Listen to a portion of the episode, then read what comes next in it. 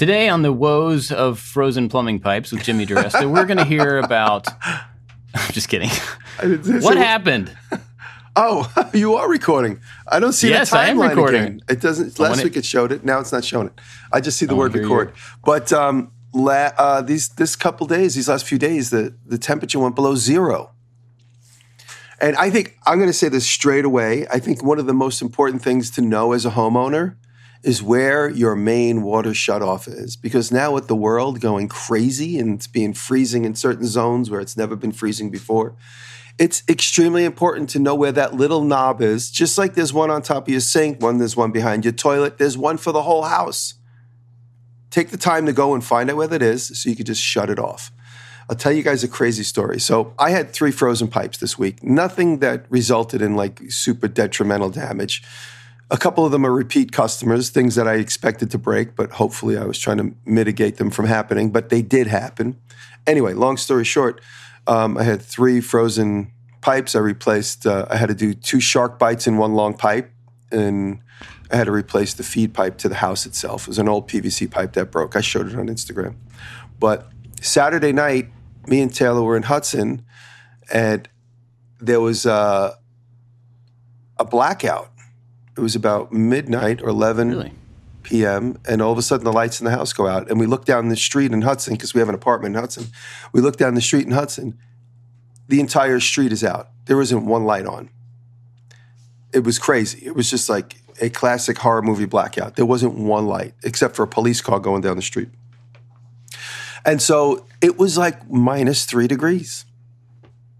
And we just went to sleep and when we woke up the lights were on the house was warm enough, the apartment was warm enough, the whole building stays warm, so we were okay. But apparently, there's a building on the opposite corner of where the apartment building is that has the family owns the whole building. They own like four apartments and the big, giant, fancy retail shop. And on Instagram, we saw that that night the electric was out for about five hours. They caught a frozen pipe and the pipe filled up like the top apartment. All the water went to the second apartment. All the water went to the retail store. So every floor of the house got damaged simply because one person didn't know where the turn the knob off to feed the house. So when you wake up and water's coming out of the ceiling and out of the walls, you run to the basement or wherever that feed is and you just shut that knob off. They showed on Instagram it what looks like a waterfall. They're like, look, there's a waterfall. I'm like, why are they taking the time to film this? Run to the basement and shut the main feed off.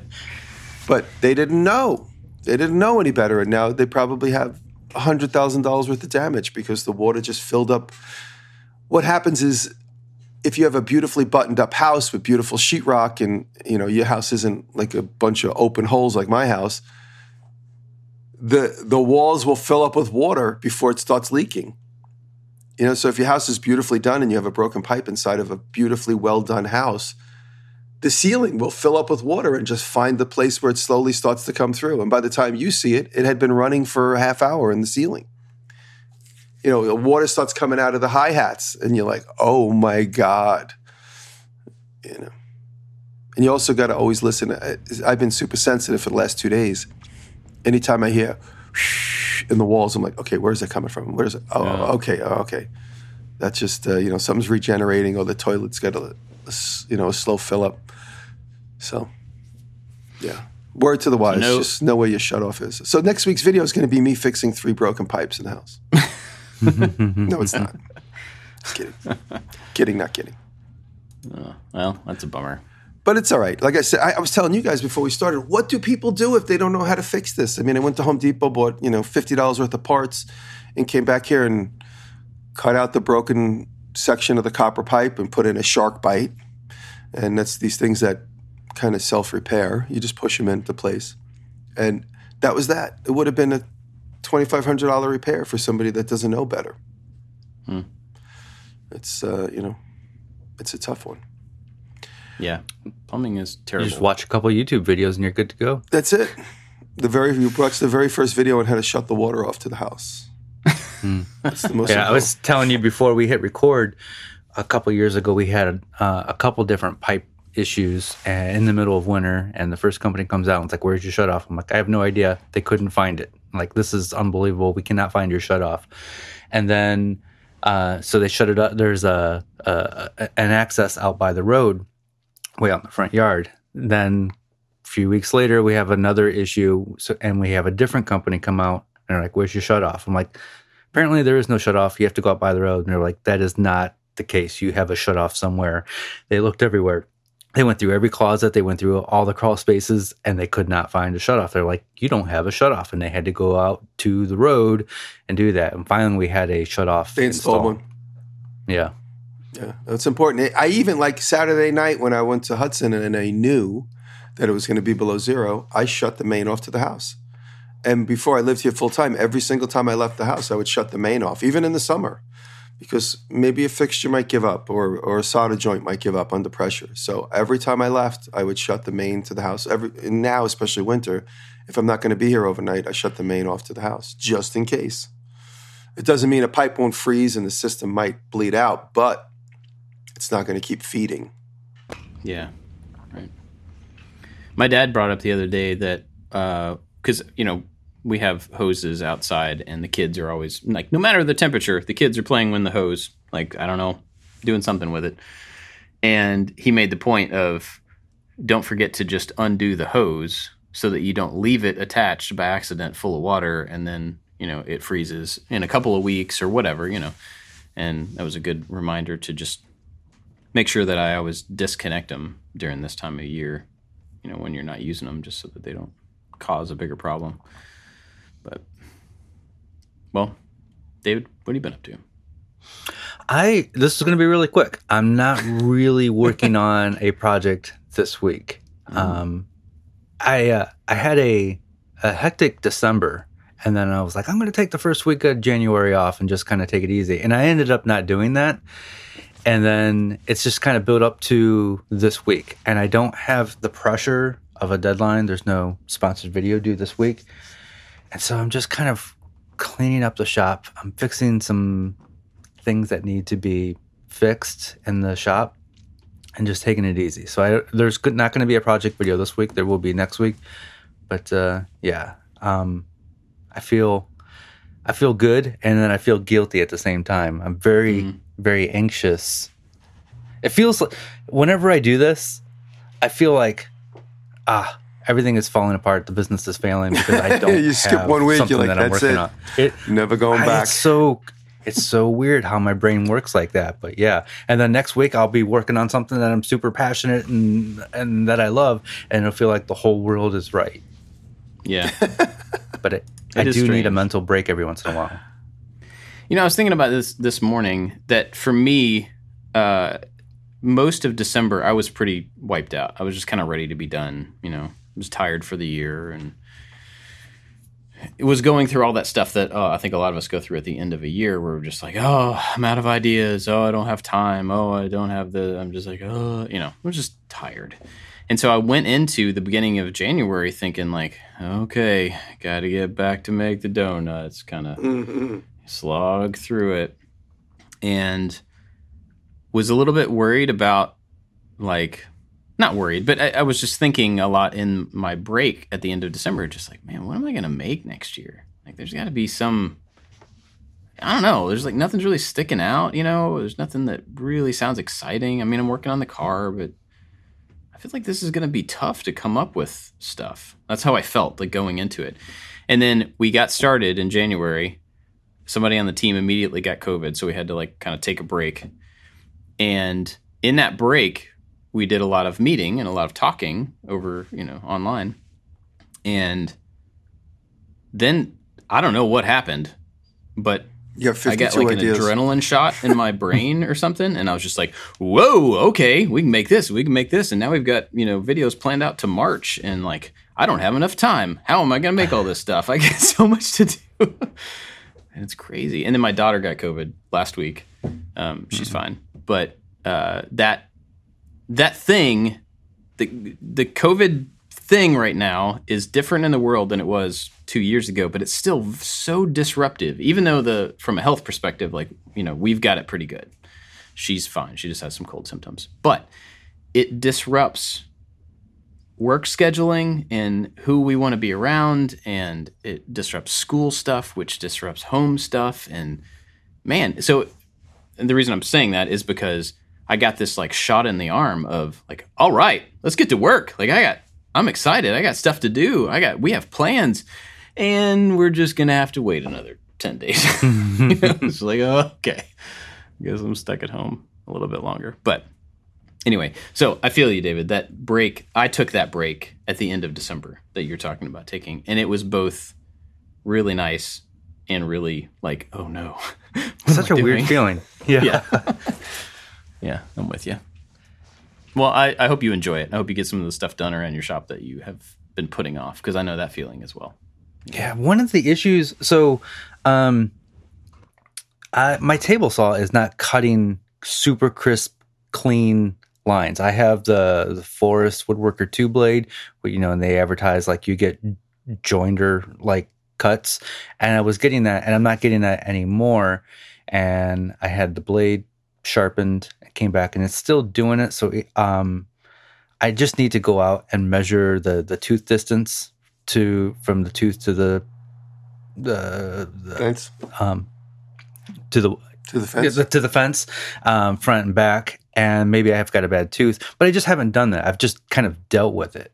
And um it's just one of those things i, I got to do that. And then i got to get my overhead dust collection for the table saw back on i took it off to experiment with some things and i haven't been doing that and then when you cut plywood just plywood dust goes everywhere and i see it in the videos and i'm surprised nobody's commented like what is up with your dust collection um, it's, it's things like that. My closet where you don't see everything is just a huge mess right now. So much can be taken out and reorganized, and um, I, these are things I, I'll just feel better once I get these things done.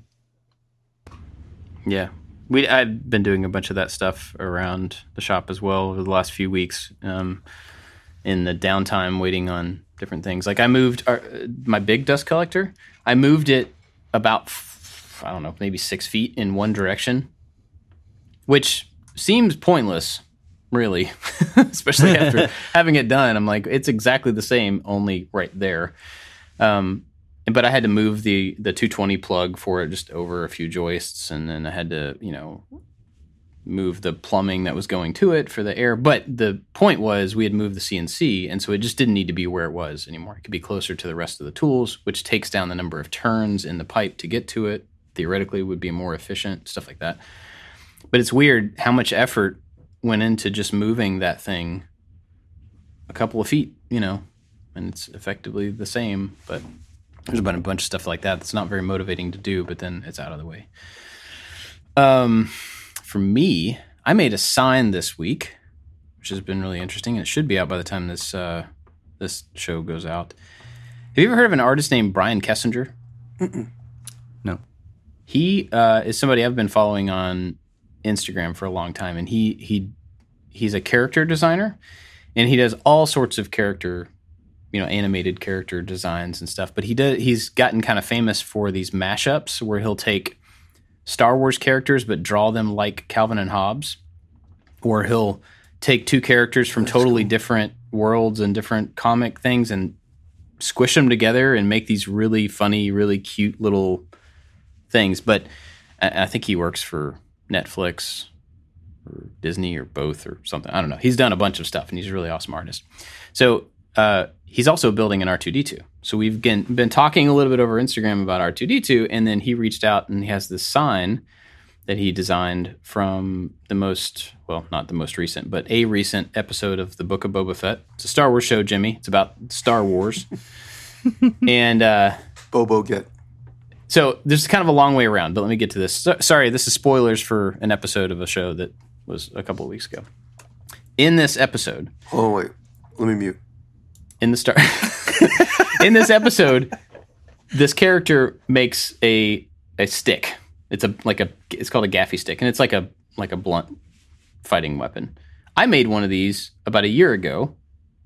Uh, made a youtube video about it. So in this show this guy makes one and he's making it in the desert with like hand tools and he's carving this stick down to make a melee weapon.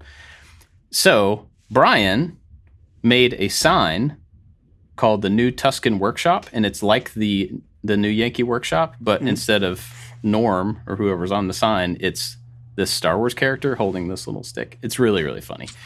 So he sent me the files for this sign, and I made that into a physical sign like the one on Oh, New cool. Yankee Workshop, painted the same, all that stuff. And so the video ended up being about the advantages of CNC or laser. Like if you're gonna, because people ask us all the time, if you're gonna buy one, you know, if you want to put one in your shop, which one do you get? What's the most advantageous? So we use both to make the sign, and then talk about the differences and why one might be more useful than the other. Maybe, maybe not. Um, anyway, so the video is is making that sign, which is interesting because I never get to make signs, and so uh, I talked to Derek from Alden and asked him some questions about how he gets the finish that he gets, and I did not get the finish that he gets, but it's still pretty good. Um, he's really dialed that in. So anyway, that that video I think was a lot of fun, and Anthony in editing it, Anthony kind of styled it like uh, New Yankee Workshop, which is really funny. Oh, It's like our intro with little like acoustic music behind it and stuff. It's it's pretty good. mm, So You got like kind of like sure uh, country, like little country music kind of underneath. Yeah. it. That's- yeah, that's Yeah. cute. it's, it's funny. Anyway, so that's coming out this week, and uh, then I've been working on a, a bunch of other stuff. I'm trying to get several videos happening at the same time, and it's interesting because there's a lot of 3D modeling and even some 3D printing that I'm doing as preparation, as like exploration for upcoming videos. And oddly enough, it's been a really long time since I've modeled anything to print. I've modeled a lot of pieces to just like visualize something that I'm going to make, you know, like piece of furniture or whatever. But it's been a long time since I've intentionally modeled a thing to print in the real world to serve a purpose. And so that's been an interesting thing. I'm doing some stuff for cars. So I'm taking like some parts off of one of my cars and remodeling that part so that I can make replacement pieces and things like that. And so that's been kind of fun to get back into 3D printing. I haven't really done much of that in a while. So been working on that. I'm working on my uh, rotisserie, and I've been welding like crazy and getting better at welding. I think. I'm sure not everybody would think that, but I think I'm good. Bob, is your rotisserie going to be attached? Like, will one base be 15 feet away attached to the other base, or are they going to be yes. screwed to the floor? It'll be one big thing. Yeah, it'll be so. I'm making the two ends separately, um, and the whole thing is built around two two different sizes of square tubing that can telescope. And so I have the two ends and then a telescoping piece that will go across the bottom underneath. So once I get the car lifted, the body lifted, I can pull the chassis out from underneath it. Mm-hmm. I've got it on those roller things that we've talked about before. Then I can attach the bottoms of these two pieces. Then I'm going to lift both of those things up onto casters. I'm not starting on casters for reasons, and I'll get yelled at for it, but so be it. So, and I'm going to lift the whole thing up on casters because I have to roll the entire assembly out into the yard to get it sandblasted. Mm-hmm. So those have to be attached for that to work. You know. So wait, so the car itself will be the the attaching part from one side. No, there'll be other? like a there'll be a square rib. tube that runs underneath the car between Right. the bases, Right, right, right, and uh, that'll be bolted together. So, and then I guess the car will also, yeah, you know, it's it's bolted end to end. yeah. That's cool. Looking forward to seeing It- that. it's been really it's been really interesting to do. Um, so far, it is still in my shop. It's not been near the car. I'm not entirely convinced that it's going to work. I don't think it's going to fall apart, but I don't think it's you know, I don't know. I mean, it, I I kind of got started on it. It was just like, well, I mean, I don't know. I need these two pieces welded together, so I just did that, and then I did this, and then I did that, and now I have two frames with hydraulic you know rams on them that can lift parts up and then they can spin and then they have locking pins and it's it's turned into the thing but i don't know if it's going to work. And so i've put a lot of effort and about $700 of steel into this thing and i'm like i i really just don't know. So i'm anxious to get them out there and uh, kind of get them hooked up to the car and there's there's a couple of parts that I'm now at a point where I have to I have to get them in place to weld. Like the the attachment points to the car are not. It's kind of hard to explain, but the two arms that attach to the car are not parallel. They're like flared out a little bit, and so I I can't weld those here. I have to take out take them out there and set the whole thing up and actually get them held in place with magnets and figure out the right angles and then tack them. Mm-hmm. So I've pretty much done what I can do here except for drill holes. To drill a whole bunch of holes, and then every then it'll be ready to go out there and actually start putting it on the car. So it's exciting. You're going to be drilling holes in that steel. Make sure you use a drill that has a handle on it. You don't want Yeah, I've got a big, a big, big drill. Um, and I th- actually, I was going to ask you about this because I recently also bought one of the cheapest possible plasma cutters that I could find. Handheld one Um, or a CNC. It's handheld. Yeah, it's just a little little wand, and I've played with it for about five minutes, so I know that it will blow a hole through the steel that I need it to blow a hole through. Um, and so what I was thinking, I have to drill a whole bunch of holes to put bolts through, uh, half inch bolts, so that I can lock all of these pieces together. Right. So you like, you know, just tighten in bolt. So I'm going to be welding on a nut well, okay, so I'm gonna have a piece of square tube, drill a hole in it, weld on the nut, put the bolt through that nut, and then tighten it down, and that's how I'm gonna lock things together. Oh, yeah, yeah. So, does it make sense to use the plasma cutter as the pilot hole for all of these? Or would that be blowing out enough molten metal inside the pipe that I would have to then deal with, you know, Like a weakness? N- not a weakness, but like if it melts a hole, the melted steel has to go somewhere. It's probably going to go down inside the pipe, and then You'll I'm gonna just have make to like a deal lot with- of little BBs, yeah. but it won't like leave a big booger sticking inside the pipe that I'll have to figure out how No, to get rid I of. I mean, it all depends on, you know, once you get it dialed in and you could really do kind of almost even like a laser cut. It'll cut like a Hmm. laser, you know, if you got it dialed in well. If you don't have it dialed in well, though, you get a really messy bottom. Like a Yeah. The the only thing I could think that would be is just a consistency is like a whoosh, cutting a perfect round hole or a hole round Hmm. enough. The I think the bigger problem is if you're going to weld nuts and bolts in, you got to be really careful because if you're going to use what size, three eighths or half inch? half inch.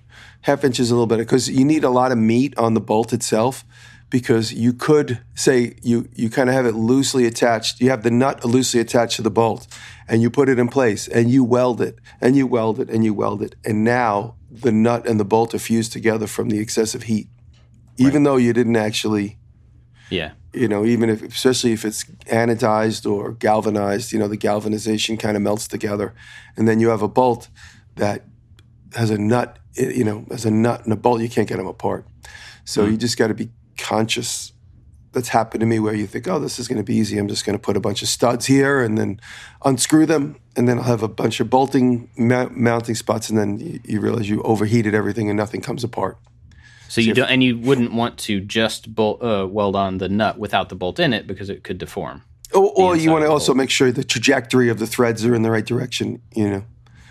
You know, it's a good way to hold it. So if it's at the end and you make sure, like, let's say if you put a four inch or a three inch bolt, you could see where it's pointing so that you know, tack, tack, tack, and then take it out and then weld it. But like I said, just be careful you don't overheat it because you'll deform it. Obviously, Yeah, yeah. um, you, you just practice with- a little bit and you'll get the you'll get the hang of it. Well, with the plasma cutter, the idea was not necessarily to be able to, to cut a circular hole, but just to get through. It's quarter inch steel, so Right. to get a pilot and then come back with a stepped bit and open that pilot up. Oh no, I the think right then you, you're probably better off drilling then. Oh, really? Yeah, because what happens is when you plasma cut, it creates a hardened surface. So the opening Oh. of that hole might be harder than your drill bits. Wow. okay. because it gets it gets up to like five. It gets up to I don't know. Man, people are gonna send me hate mail, but it gets to like forty thousand degrees the plasma, and it will create a hardened, crispy edge, so that you think you could go to drill, and then your drill bit just melts. And that crispy edge is only like you know, hundred thousandths thousandths of an inch thick, but it's enough of like a cri- it's it's like case hardens it basically. interesting. So you'll plasma cut a hole that has a case hardened edge that'll be very difficult to get through, and you'll destroy your your drill bits very quickly. Okay, hmm. I'm glad I asked then. And so that happens, and I learned that the hard way myself. Is when I plasma cut the knives out of steel, even if I'm using like a tool steel that's unhardened, like a 1095 or something like that, the plasma cut edge This, I learned this by, say, for instance, I make a big kitchen knife and I plasma cut the two pilot holes where I'll drill for the pegs that hold the handle in, and I need to make them a quarter inch, and the plasma cut only did, you know, three sixteenths. I can't drill through those holes because hmm. those holes have a case hardened edge. Now, there's probably someone screaming at their podcast player right now, but that's been my experience. That's good to I- know. I would not have considered that. Mm. I only Yeah, get to use my plasma cutter like twice a year, and my it, it is a it is kind of a skill and a feel for trying to get a nice clean edge because too hot, too much air, or whatever, it, it's it's really messy. And I compare my plasma cuts to Jimmy's CNC plasma cutter, which looks like it's laser cut. You get these perfectly crisp, clear edges, and I got just this molten steel just dripping off of my edges, and it makes me feel bad. But I, I know I can't compare myself to a CNC, Well, but a, a handheld uh, plasma cutter should cut really well if you have it dialed in. It's just a matter of like the right, and then also your consumables go bad. So Bob, make sure you have some consumables on hand for the tip and stuff, because that's always the problem. Uh, you know, Aaron would always say two is one and one is none. So you know, if you have one set of consumables that are on the torch and you blow them, then the whole machine is useless. So make Mine- sure you have at least a few. you have to hold up the it, it can't touch the steel so it has to be held up like an eighth inch above the steel mine has this like uh i never, Little never set of used wheels? it little, little little training training Yeah. wheels on there so you can get nice little Some of them have just like a little standoff piece of like steel, chrome steel that just stands off. Yeah, that's what mine has. but you could potentially bob make so let's say if you got to make a you got to make a three quarter inch hole let's say. Make a cnc or laser cut a disc that might be two inches that your nozzle will fit in and create that hole right where the nozzle cuts. So you're basically making an exterior template that your nozzle your torch head will fit in and if you ride the extreme edge of that the torch will make that half inch or three quarter inch hole so Gotcha. if you do that, that's quicker than drilling. Yeah. So your pilot hole, if you get the hang of just going cutting that circle and it, it'll drop out like a dime, it'll drop right out. Or you just poke it out with like a pecking hammer, and then you're ready to go. And then you could weld right to it. That would be a lot because I mean I have like 24 holes yeah. or something. So, I would try be that. I would just make like a template and just experiment on some cutoffs. See if you can't get dial in that. And you just do that. You'll be done in 20 minutes once you get your done. Otherwise, it'll take you probably 10 minutes per hole to drill. yeah. And then you could also, if you felt like investing in, you know, Chris Zepp always talks about it, and I still don't have one, a magnetic drill, you know, where you could magnet it, and it's almost like a, it's like a mini Bridgeport, the way it works, because the speed is slow, and you could use the hollow core drill bits that make a nice perfect hole. That's another Yeah. option. But to drill it Well- by hand, those big holes are really, those Yeah. those are risk breaking holes. That, that you know, you you actually could, it might be too late, put all drill all those holes in the Bridgeport. Super easy. Well, eh, that's a consideration because a lot of the pieces that need the holes are the outer sleeves of things, and so that they're independent pieces. You know. Mm-hmm. Oh, so then you could throw them on the like Bridgeport if they're still not Yeah. welded together. Some of them, but yeah, some of them I'm still gonna have to. And give you a good I did look at the use it. mag drill. The mag drills are like a thousand bucks. No, just- you own a you own a big giant mag drill. It's magnetic to the earth because of its weight. yeah, gravity drill. yeah, Cool. Well, that's that's uh but those are for drilling quarter inch steel by hand with a drill that you hold in your hand is a wrist breaker. yeah Because if you have a you know drilling a hole that's like quarter inch and smaller, the drill bit will break when the drill gets hemmed up. But any bigger than that, the drill will twist, and so will your tibia and fibula in your forearm. yeah So be careful. cool. Even seasoned uh, veterans like Andrew Alexander, my uh, blacksmith tool friend, he broke his wrist last year drilling Really? quarter inch steel. oh Dang. And he says he says he was an idiot. He says he wish he didn't do it. He knew he knew the potential, and he's like, oh, maybe I'll get through it. And then even when you're on slow speeds, that's when it's dangerous on slow speeds because all of a sudden you're like, oh, I could hold this. Whoa, I can't hold it. And then all of a sudden your mm. wrist is like facing the wrong way. Hmm. That sounds terrible. Yeah, so be careful. Um, Jimmy, what have you been working on other than the pipes? Been making anything? Uh, well, actually, yeah, I'm I, I'm going to do. I believe this Saturday. I might. I haven't started it yet, but it's a simple build. It's the anvil an anvil base, a mobile anvil va- base 2.0. It's an idea that came to me right after I did the first one. So I'm going to do a second version of that this week because I have a, an anvil that in the, my other shop I want to make mobile. So I'm going to make this uh, mobile anvil anvil base, which is much simpler and easier for anybody who's looking at it to go, ah, I can make that. So this is going to be one of those uh, uh, ideas that I think a lot of people will try and mimic because it's a lot easier than the first one I made. So I'm going to try and get that done. But in the meantime, I started a desk for Taylor's studio. So that's uh, an, a woodworking project. So that's, and she's going to do the welding part. So we're going to do that together. And that's started. I don't know when that'll be out, but that's started. And I also started my large machinist box.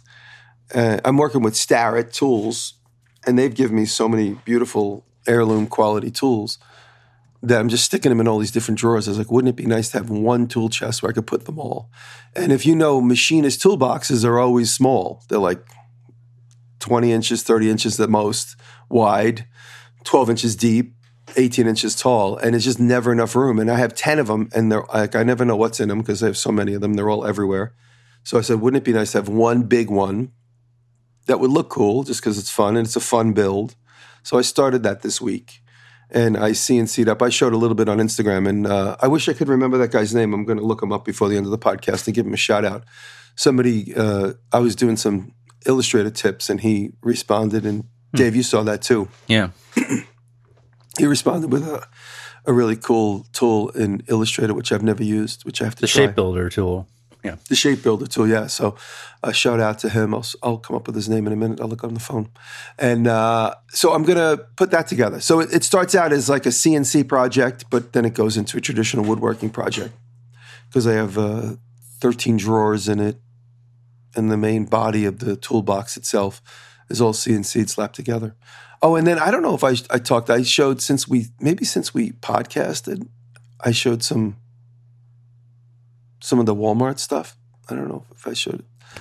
I might have showed it before the last podcast. I can't remember, but I got some hand samples. Uh, I got some production samples of the Walmart stuff. It's going to be going into stores, and I got a nice reaction on Instagram from that stuff. So that's cool. It's the uh, the four projects that will initially go into the store, and uh, so that's exciting. Mm. We're going to start heavily marketing that through my Yep. Social media. Once probably be in the stores in early March. We're finding out, but it's in the shipping system. The first truckloads, sixty thousand pieces are going to the stores. So Ah, that's crazy. it's It nuts. is. Yeah, that is we'll see. totally nuts. There might be sixty thousand paperweights or sixty thousand projects. That's the, uh, the the anxiety of imagine imagine the anxiety of hitting publish and hoping you get like you know hundred thousand views. Imagine the anxiety of shipping sixty thousand pieces and hoping somebody's interested in buying them. So with your previous products that you've made, I mean, I know you've, I know they're done in like batches, so it may be hard to figure out. But what's the, what's the most or the biggest quantity of product that you think? And I guess I'm not talking about toy stuff previously. You know, in your more recent years, like how many ice picks have you shipped? How many blades? somewhere ice many, picks somewhere in the vicinity of ten thousand, but we haven't So really this done. this is just way past anything that you've ever. Yeah, yeah. I mean, I've done millions of product, millions of units of the gurgling guts. We sold several million units of the gurgling guts. I wasn't, I wasn't involved with the the production, so I don't know exactly. I just was a licensee. So, but I know, you know, collectively we got millions of dollars in in uh, royalties. But I split it four ways. That was 25 years ago. So, I mean, I don't have any of that money now. It sounds like a lot of money, but after all said and done, like I said, we split it four ways because there were four partners on the project and you know, whatever, whatever. It's it sounds like a lot, but it's not a lot. Long story. Um, this Walmart project is uh, interesting. We're not making a tremendous amount of money on it because there's like very slim margins everywhere. But Howard says once we get the second order and the third order, then we'll be making money because that means it's starting to hmm. sell. So right now, you know, and we, we had a dilemma. We came to a, a point and I don't know, this could be more of a, this might be a better conversation than the one we were going to maybe have. But in general, we had a point where we we realized the profit wasn't going to work, and and Howard and I had a had a, like an ethical dilemma. Like, do we just pull the plug on this and say we can't do it? Because after all said and done, we're not making a lot of money. You know, but then we we went back to them, told them our dilemma, and we re- rearranged the pricing structure. We and be, that was before we had a North American factory. You know, because we, had to consider so, so much shipping expense because of the the global problems. And now we're in North America, so we just literally have to truck something across the border, and then that's not a big deal compared to putting it on a boat from China. So Howard said this, which is a really good point. He's like, if we do this one time and it doesn't work, at least we could say we sold the product to Walmart. And now we know. If we pull the plug on it now too soon before we figure it all out, and we say, yeah, we could have been in Walmart, but we didn't take the chance. So hmm. he's his point was I'd rather go through this exercise and learn from it and see where it goes than be scared and say, let's not do it. Yeah. You know, but I mean, but faced with the consequence of spending hundreds of thousands of dollars to make exactly the same amount back and come up with nothing, that was right where we were like, we, this isn't even worth it. Let's just let's just pass on it. Maybe there'll be a better project. Maybe there'll be a better. But then when we we went back and we discussed that with them, they're like, all right, let's rearrange the pricing structure so you guys make some money. Let's figure this out. But then we also got a factory in North America, which added some, uh, you know, added a lot of profit back into the mix. But the uh, the Yeah. idea of sometimes you get presented with opportunities and you got to ask yourself, this isn't going to be profitable. It's not going to be anything. But is it worth it to at least say that I did it? Is it worth it for the story? Is it worth it for the experience? Is it worth it for saying, you know, I've been to the mountaintop? Yeah. I didn't get to Well, stay you- there, but I've been there. You talk a lot, you know, you said several times, I think you said it last week, you know, what if everything goes right? And I think that is an awesome way to look at any possibility that mm-hmm. it could work out perfectly.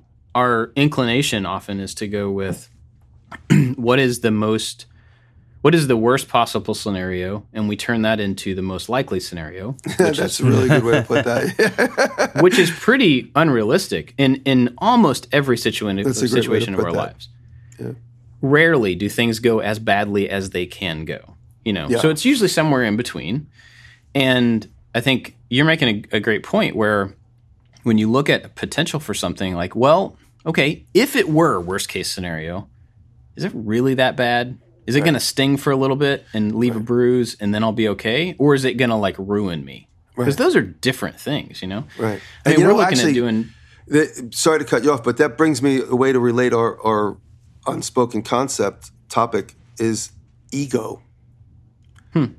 A lot of times we'll say to ourselves, I'm not going to do that because I don't want to look stupid. Yeah. You know, you know how many times I brought up Walmart to somebody and like, oh my God, they're going to ruin your life. Every single time. Oh my God, they're, they're, the worst. I'm like, they're not the worst. This is an opportunity for me to develop my business skill, develop my product development skill, develop my packaging skill, develop my acumen for figuring out where things could be made in America, in North America.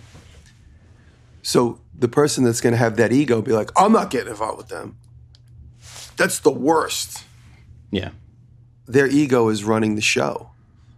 Their ego is telling them they're not being vulnerable. They're not willing to be vulnerable to see where things go. Yeah, I think you have to be prepared for a certain amount of of I don't want to say failure. No, you do. You just got to be ready for everything, but you got to be vulnerable. Yeah, I, I think failure is thrown around as uh, incorrectly a lot, whatever. But I I think um, you have to be willing for things not to work out like you expect, but that doesn't necessarily mean that it's terrible. So we're looking at doing a bunch of stuff right now over the next year. We're trying to like make products. We're looking at new types of, of content that we can make um, all over the place. And all of those things have potential to eat a lot of money and not create any money. Potentially. You know what I mean? But I mean, even if that's the case, like we lost some money on trying something. No, but that, seems like I said, that's that you got to be.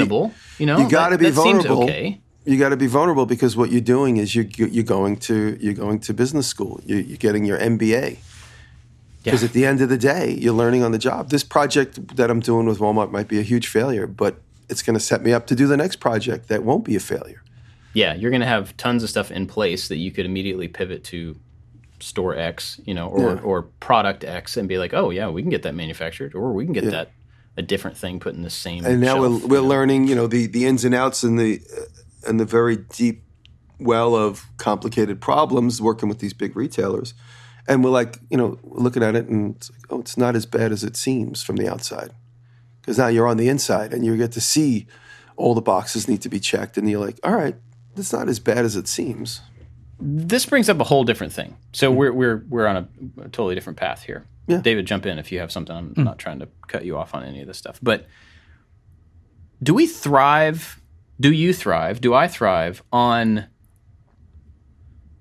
on taking gambles Well, he, I on was, this stuff? you say gamble, and I was just thinking like, as we progress in our businesses or in our life or in our experiences, those you never gamble, you never go to the casino and go all in with your life savings. You always, I don't gamble, but you, it, I would imagine you just you take a certain percentage and then you you put that full you you you put that into the machine and pull the crank. And then maybe as your business grows and you have you make more money you still never go all in. You only put that calculated like i can lose this much and be okay that's the worst case scenario. Maybe i don't lose all that much. Maybe maybe i maybe something maybe everything goes right. So you just never go all in. You just go a percentage in. And as you grow and as your business grows that percentage gets a little bit bigger. Yeah, I, I that's a safe way to do it. I think. Mhm. I'm wondering if I ca- I can only speak for myself, but I'm also going to kind of speak for the three of us because we're in a business that requires us to kind of gamble a lot and kind of try a lot of new things. Are we drawn to uh, putting ourselves in potentially dangerous, uh, like business dangerous situations? Because I know a lot of people like you know, I I create project product X and I sell it and it's it's going well. And so now I'm just going to like hunker down and do that thing because I know it's stable and because I know that it has potential and that it has worked and I'm going to I'm not saying there's anything wrong with that. I'm saying is that a smarter way to do things? Are we are we drawn to the the opposite like the danger side of it or the potential, you know? No, I think being on YouTube to be successful, to be on YouTube and to be a content creator, you have to be in varying degrees. You have to be Colin Furze. Every time you do something, it has to be the craziest, biggest, most hmm. dangerous, collapse your front lawn kind of thing. Maybe. But then you always come through the other side and it's like, ta da, what do I do now? Do I build a big hydraulic robot that throws fire? So I always compare, like, in a way, like Colin Furze is the bar.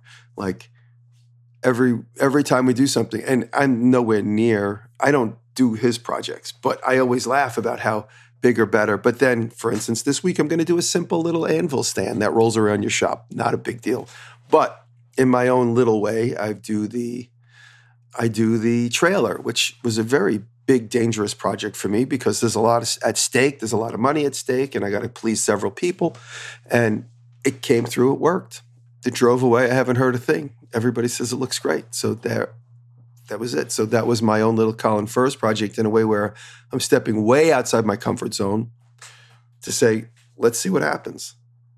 Same thing with this Walmart deal. You know, me and Howard are putting a lot of a lot of money on the line. At the end of the day, we'll make it at least back. But the, the idea is to make it back over and over and over again. But we won't know until we do the first step. We won't know until we say, all right, well, let's hold hands and jump off the cliff and see where it goes. Hopefully, we land feet first in the water.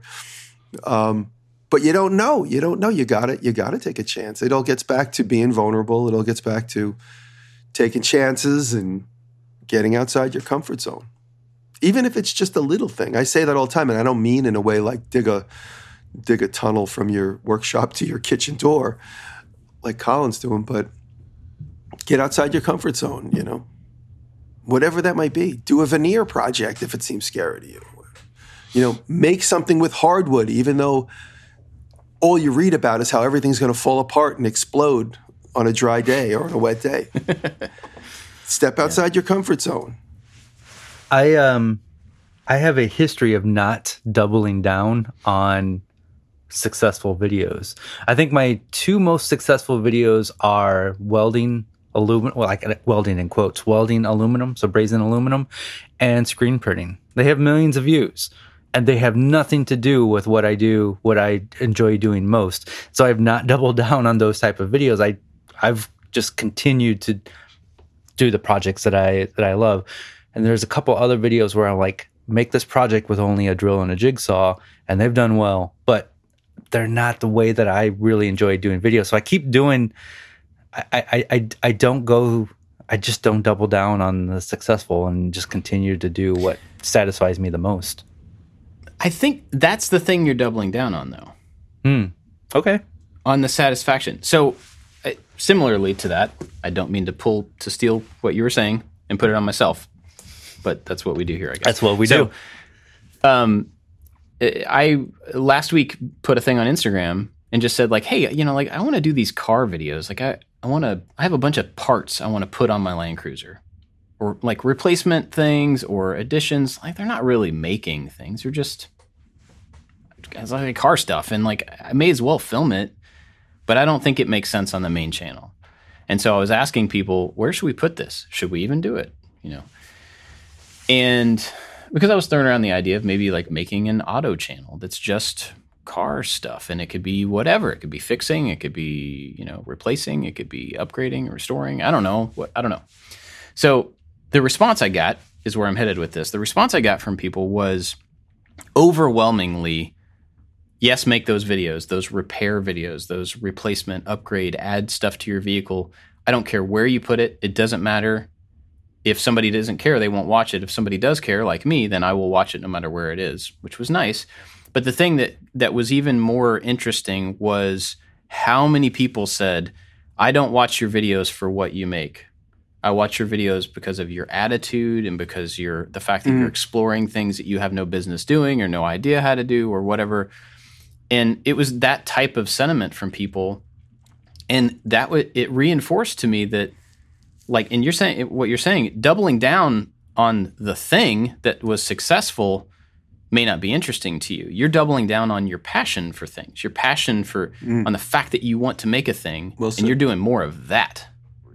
And that's I think absolutely what we should be doing. Mm-hmm. You know yeah. what I mean?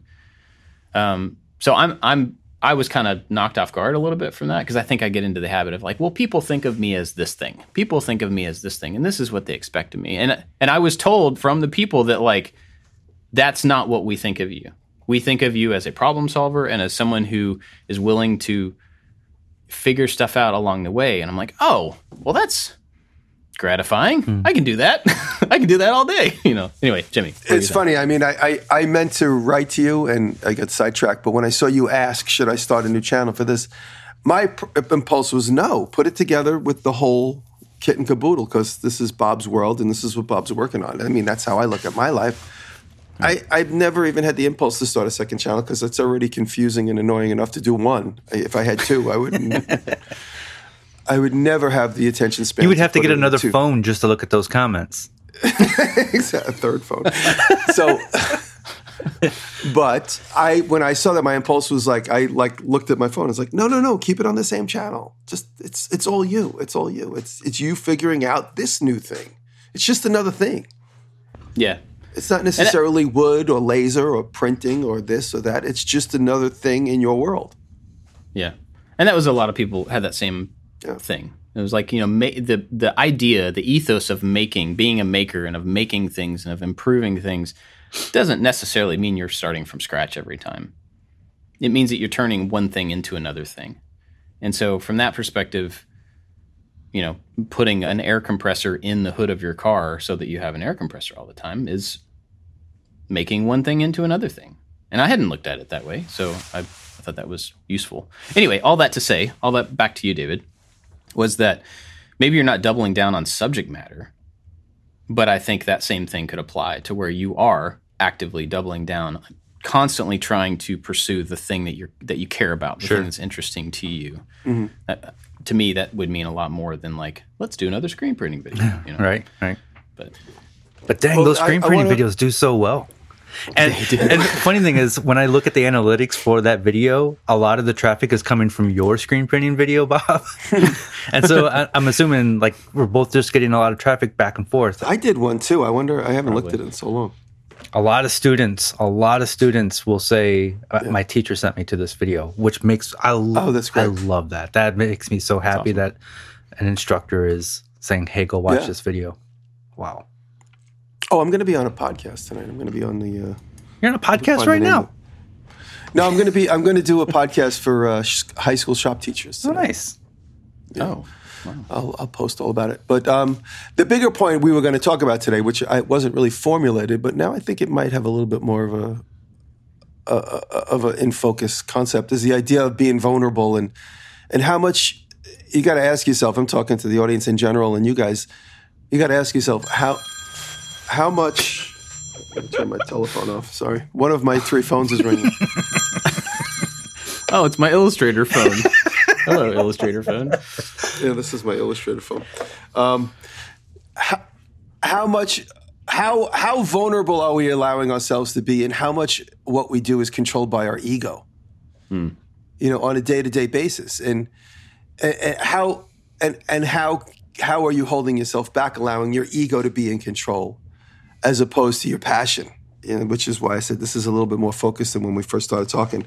You know, you see people, you meet people in your day to day life, and they have such an ego that they're like they're kind of like a fist, and they think they're being cool, but you look at them from a thousand miles away, and you're like, you are so uptight. You have no idea what you're leaving on the table because you're not allowing yourself to be vulnerable. Hmm. And you know that might be on the simple edge, be willing to look stupid for a laugh, or just be willing to look stupid because you you you know, obviously you know, being uh, making friends with someone you might be attracted to. You know that's being vulnerable. Your ego says, "Don't do that. You're going to look stupid."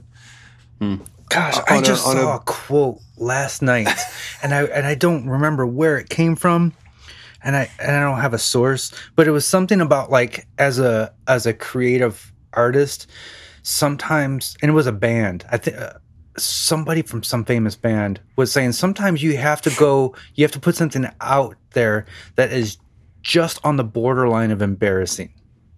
Yeah, yeah, every day. yeah. And I, oh, if I can think of where I saw that and the exact That's quote, so funny. You know, I, so I'm very, I'm really, I'm a little uptight about the show that's coming out. I'm a little uptight that I'm going to look stupid, but I'm being vulnerable. But this is so funny. So the other day I'm watching YouTube, and in the middle of some long thing, I'm a huge fan of Foo Fighters and Dave Grohl. And all of a sudden, Dave Grohl thing comes up, and he's talking about making the 10th album. I'm like, is this a documentary? This would be great to watch. And then all of a sudden I realize it's this whole scripted, hokey thing about them making the 10th album in a, in a haunted house. Did you see this? Mm-hmm. Oh, I heard about it. Yeah. And I'm like, if Dave Grohl's willing to look this stupid, my Netflix show is no big deal. so we're talking about being vulnerable and being willing to look stupid. I, it, I, I love the Foo Fighters for their music and whatever, but I just, I was like, well, Dave Grohl's willing to do that and he's super successful. So it's okay if I put out something on Chex Mix and it looks kind of silly. Chex Mix. well, okay, so let's talk about ego for a second. So, a flip side of that, and I think maybe where I identify a little bit more, is that I don't want to talk about comments again. I'm not saying that, but I have had a pretty negative reaction to certain types of comments in the past. And so I think that put up a guard in me that said, overthink everything so that you can avoid that type of interaction in the future.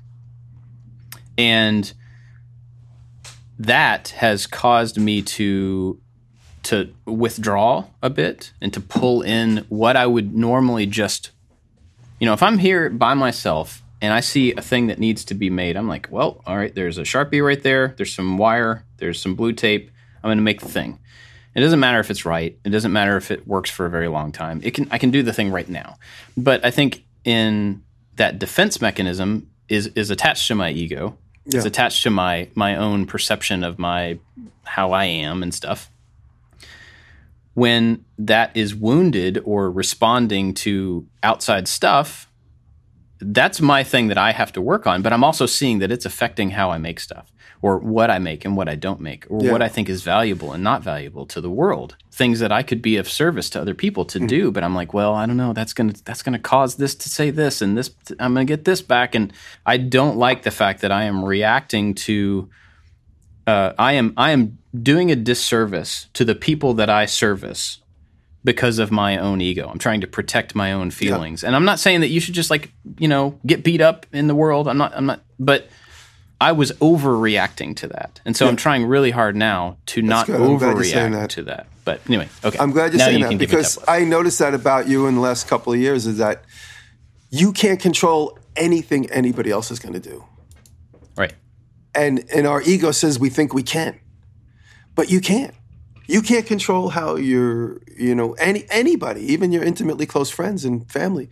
You can't control that, you know, everybody's their own free thinking individual. You just have to navigate through. And, you know, generally speaking, it's oh my God. I thought you turned that off. Or is that the fourth phone? Yeah, that's his uh, PDF. I did turn it off, but why is it still ringing? It's on silent. Um, I still don't know how to like. I have 17 computers and three iPads and seven phones, and one rings and they all go. So I don't know how to undo all that. But long story short is, you know, you just we can't control what other people do. You just have to navigate through it. And you know, they they say a lot of. Uh, you know the true testament of the true test of your own personal ego and, and your own skill set, and I'm not saying I'm perfect by saying this, is is how you react. Hmm. It's how you react to something that's either, you know, adversity or trouble or how do you react? What is the first thing you do? Like well, I walked into my room the other day and there's one inch of water on the whole entire dining room floor. What do you do? Do you panic and call 911 and say, There's water coming in? No. You know, you, okay, we got to be cool, calm, and collected. Somebody says something extremely hurtful to me in the comments, I just delete it. That's it, and move on, you know? And that guy isn't going to control anything about my behavior because he's damaged. He's damaged. He's the one that has something wrong with him because he looks at somebody and he has to say something bad. But Yeah, I I can't I've control that. I've run into that that same thing that you're saying. In I've had to give that example to my kids recently. Um, that they can only control their part of an interaction. Mm-hmm. They can't control the other one. They can't. But their response is the thing that is going to carry forward. That's what's going to matter. That's what they can do or not do. That's what they can set an example with. All of that stuff. And in having to deal with that with them, I'm having to deal with that myself. I'm like, oh yeah, I guess what I said was pretty smart. Maybe I should listen to myself, you know, sometimes. so yeah, I mean, I, I'm seeing that in myself that um, my reaction to pull back and just to like to become more guarded and stuff. I think it, to a certain point is healthy, but it, it- but I think I overcorrected. So Guys, I- I'm gonna. I'm just gonna. I hear backup beeping. That could only mean that I'm getting a delivery, which is A new unscheduled. So let me just go look. Do you, you hear that backup beeping? Hmm, I do. Between the cats and the backup gold- beeping. Maybe I'm getting my gold bandsaw. and the phone. and the phone. yes. Hang on. I'm gonna put you on mute. I'll be right back. So He's getting like an, an entire shipment of new iPhones dropped off so he can put one in every room. anyway, it's that Walmart money. uh, so it's so much. It's so easy. So like you're you're talking to your kids and you're teaching them this lesson. It's it's so much easier for me to deal with somebody else's problems than my own. Like if somebody else is having an emergency, I can be like, okay, let's talk about this. Let's think this through. But when I'm having my own little emergencies, it's like it feels like everything is on fire. I can't. I can't. I have a hard time being calm and sitting down and thinking with myself, but I can do that so hmm. easily with somebody else. I think some people are just really good at that. Yeah, I mean, I know. I mean, you think of. Yeah, I, I think some people just have that built into them. Um, I'm better at it with other people. I know, uh, even with um, my own kids. Like when I look at when I look at other people's kids and their reactions, I have a, a lot more objective view of like, oh, well, hang on, this is what's actually happening. You know, if everybody can calm down for just a second, but then with my own kids, I'm like, ah, don't act that way. That's, I taught you better than that. You know, that kind of stuff.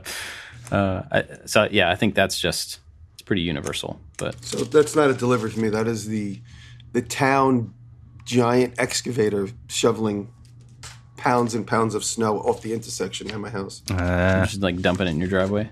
Yeah. Well, okay. So do we have anything else on this? We kind of got way off topic, but we could probably do a part good. two on this. yeah.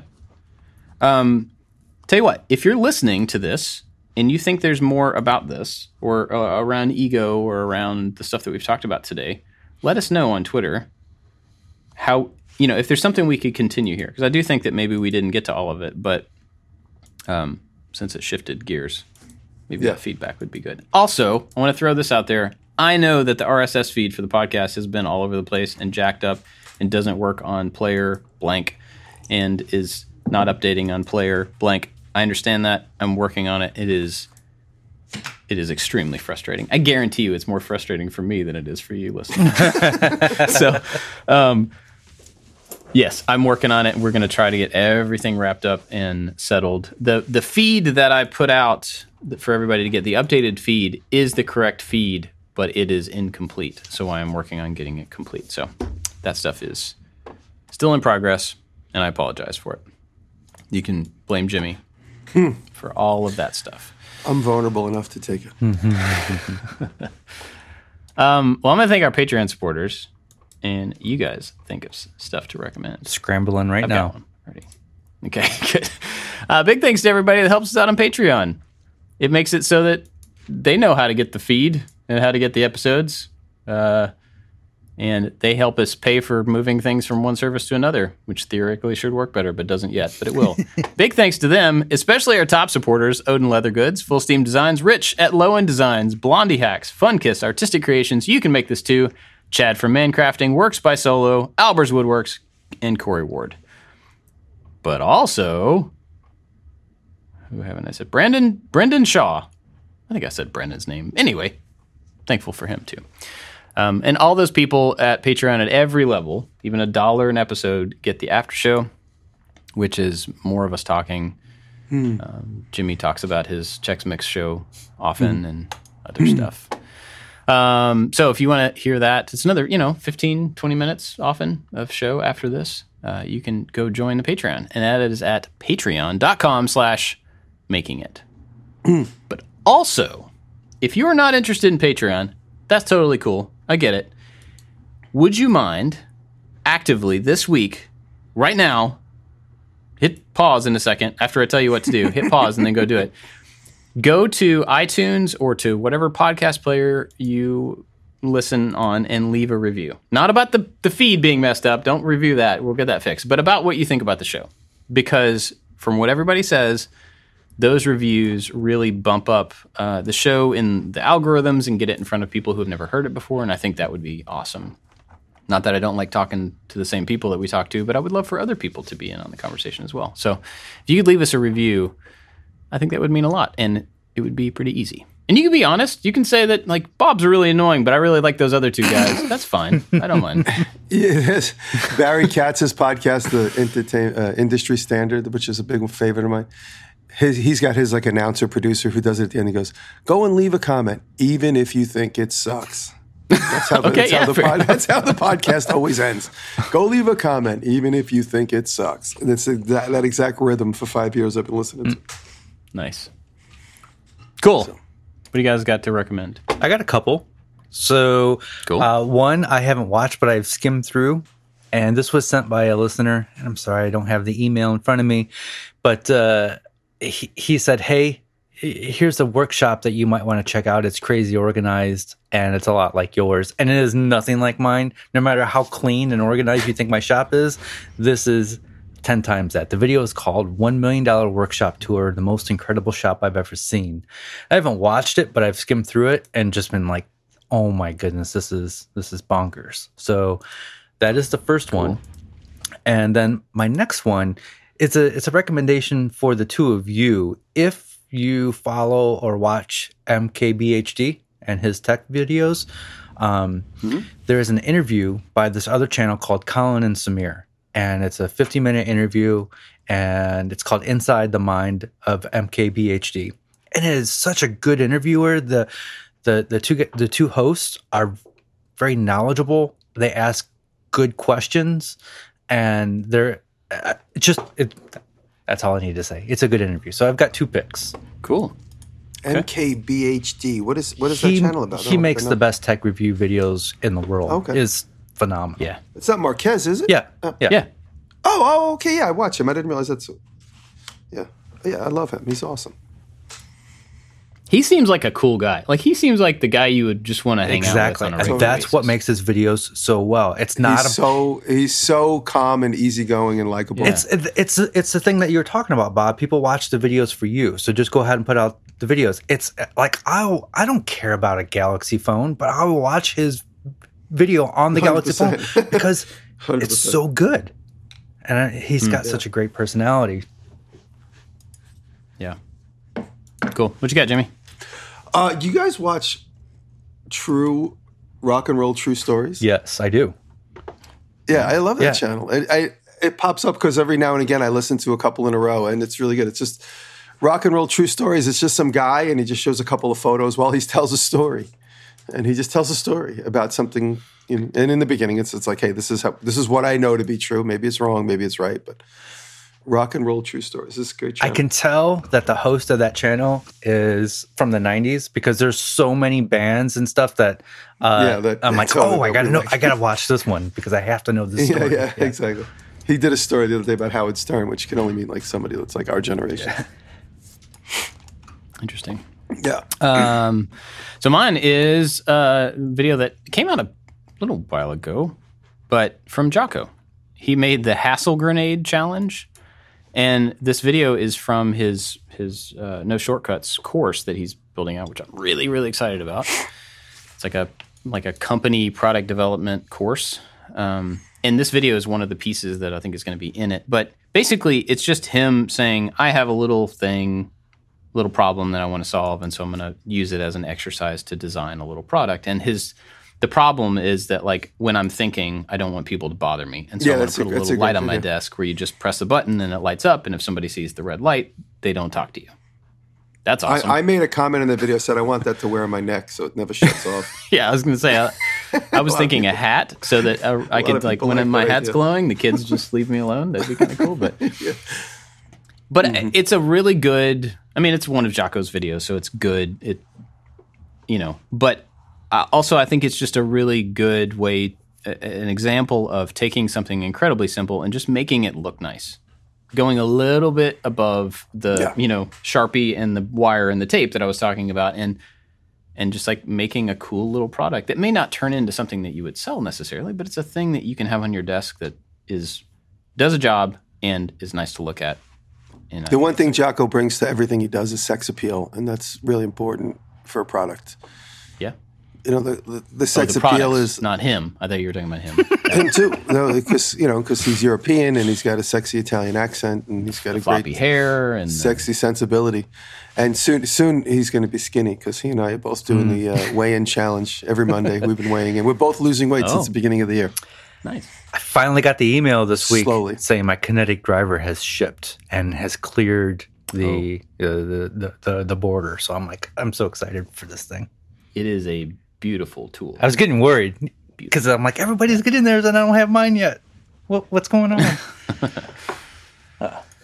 Yeah, so go check out that video. And I, if his course is not, I don't think the Kickstarter has ended yet, but it's ending very soon. It may be today, honestly, but g- go check it out. I think it's going to be good stuff. All right, you guys got anything else? I think we're good. Right on. Well, thanks for hanging out with us, everybody, Thank and uh, we'll see you next time. See you. Love you. Be more vulnerable. Love you.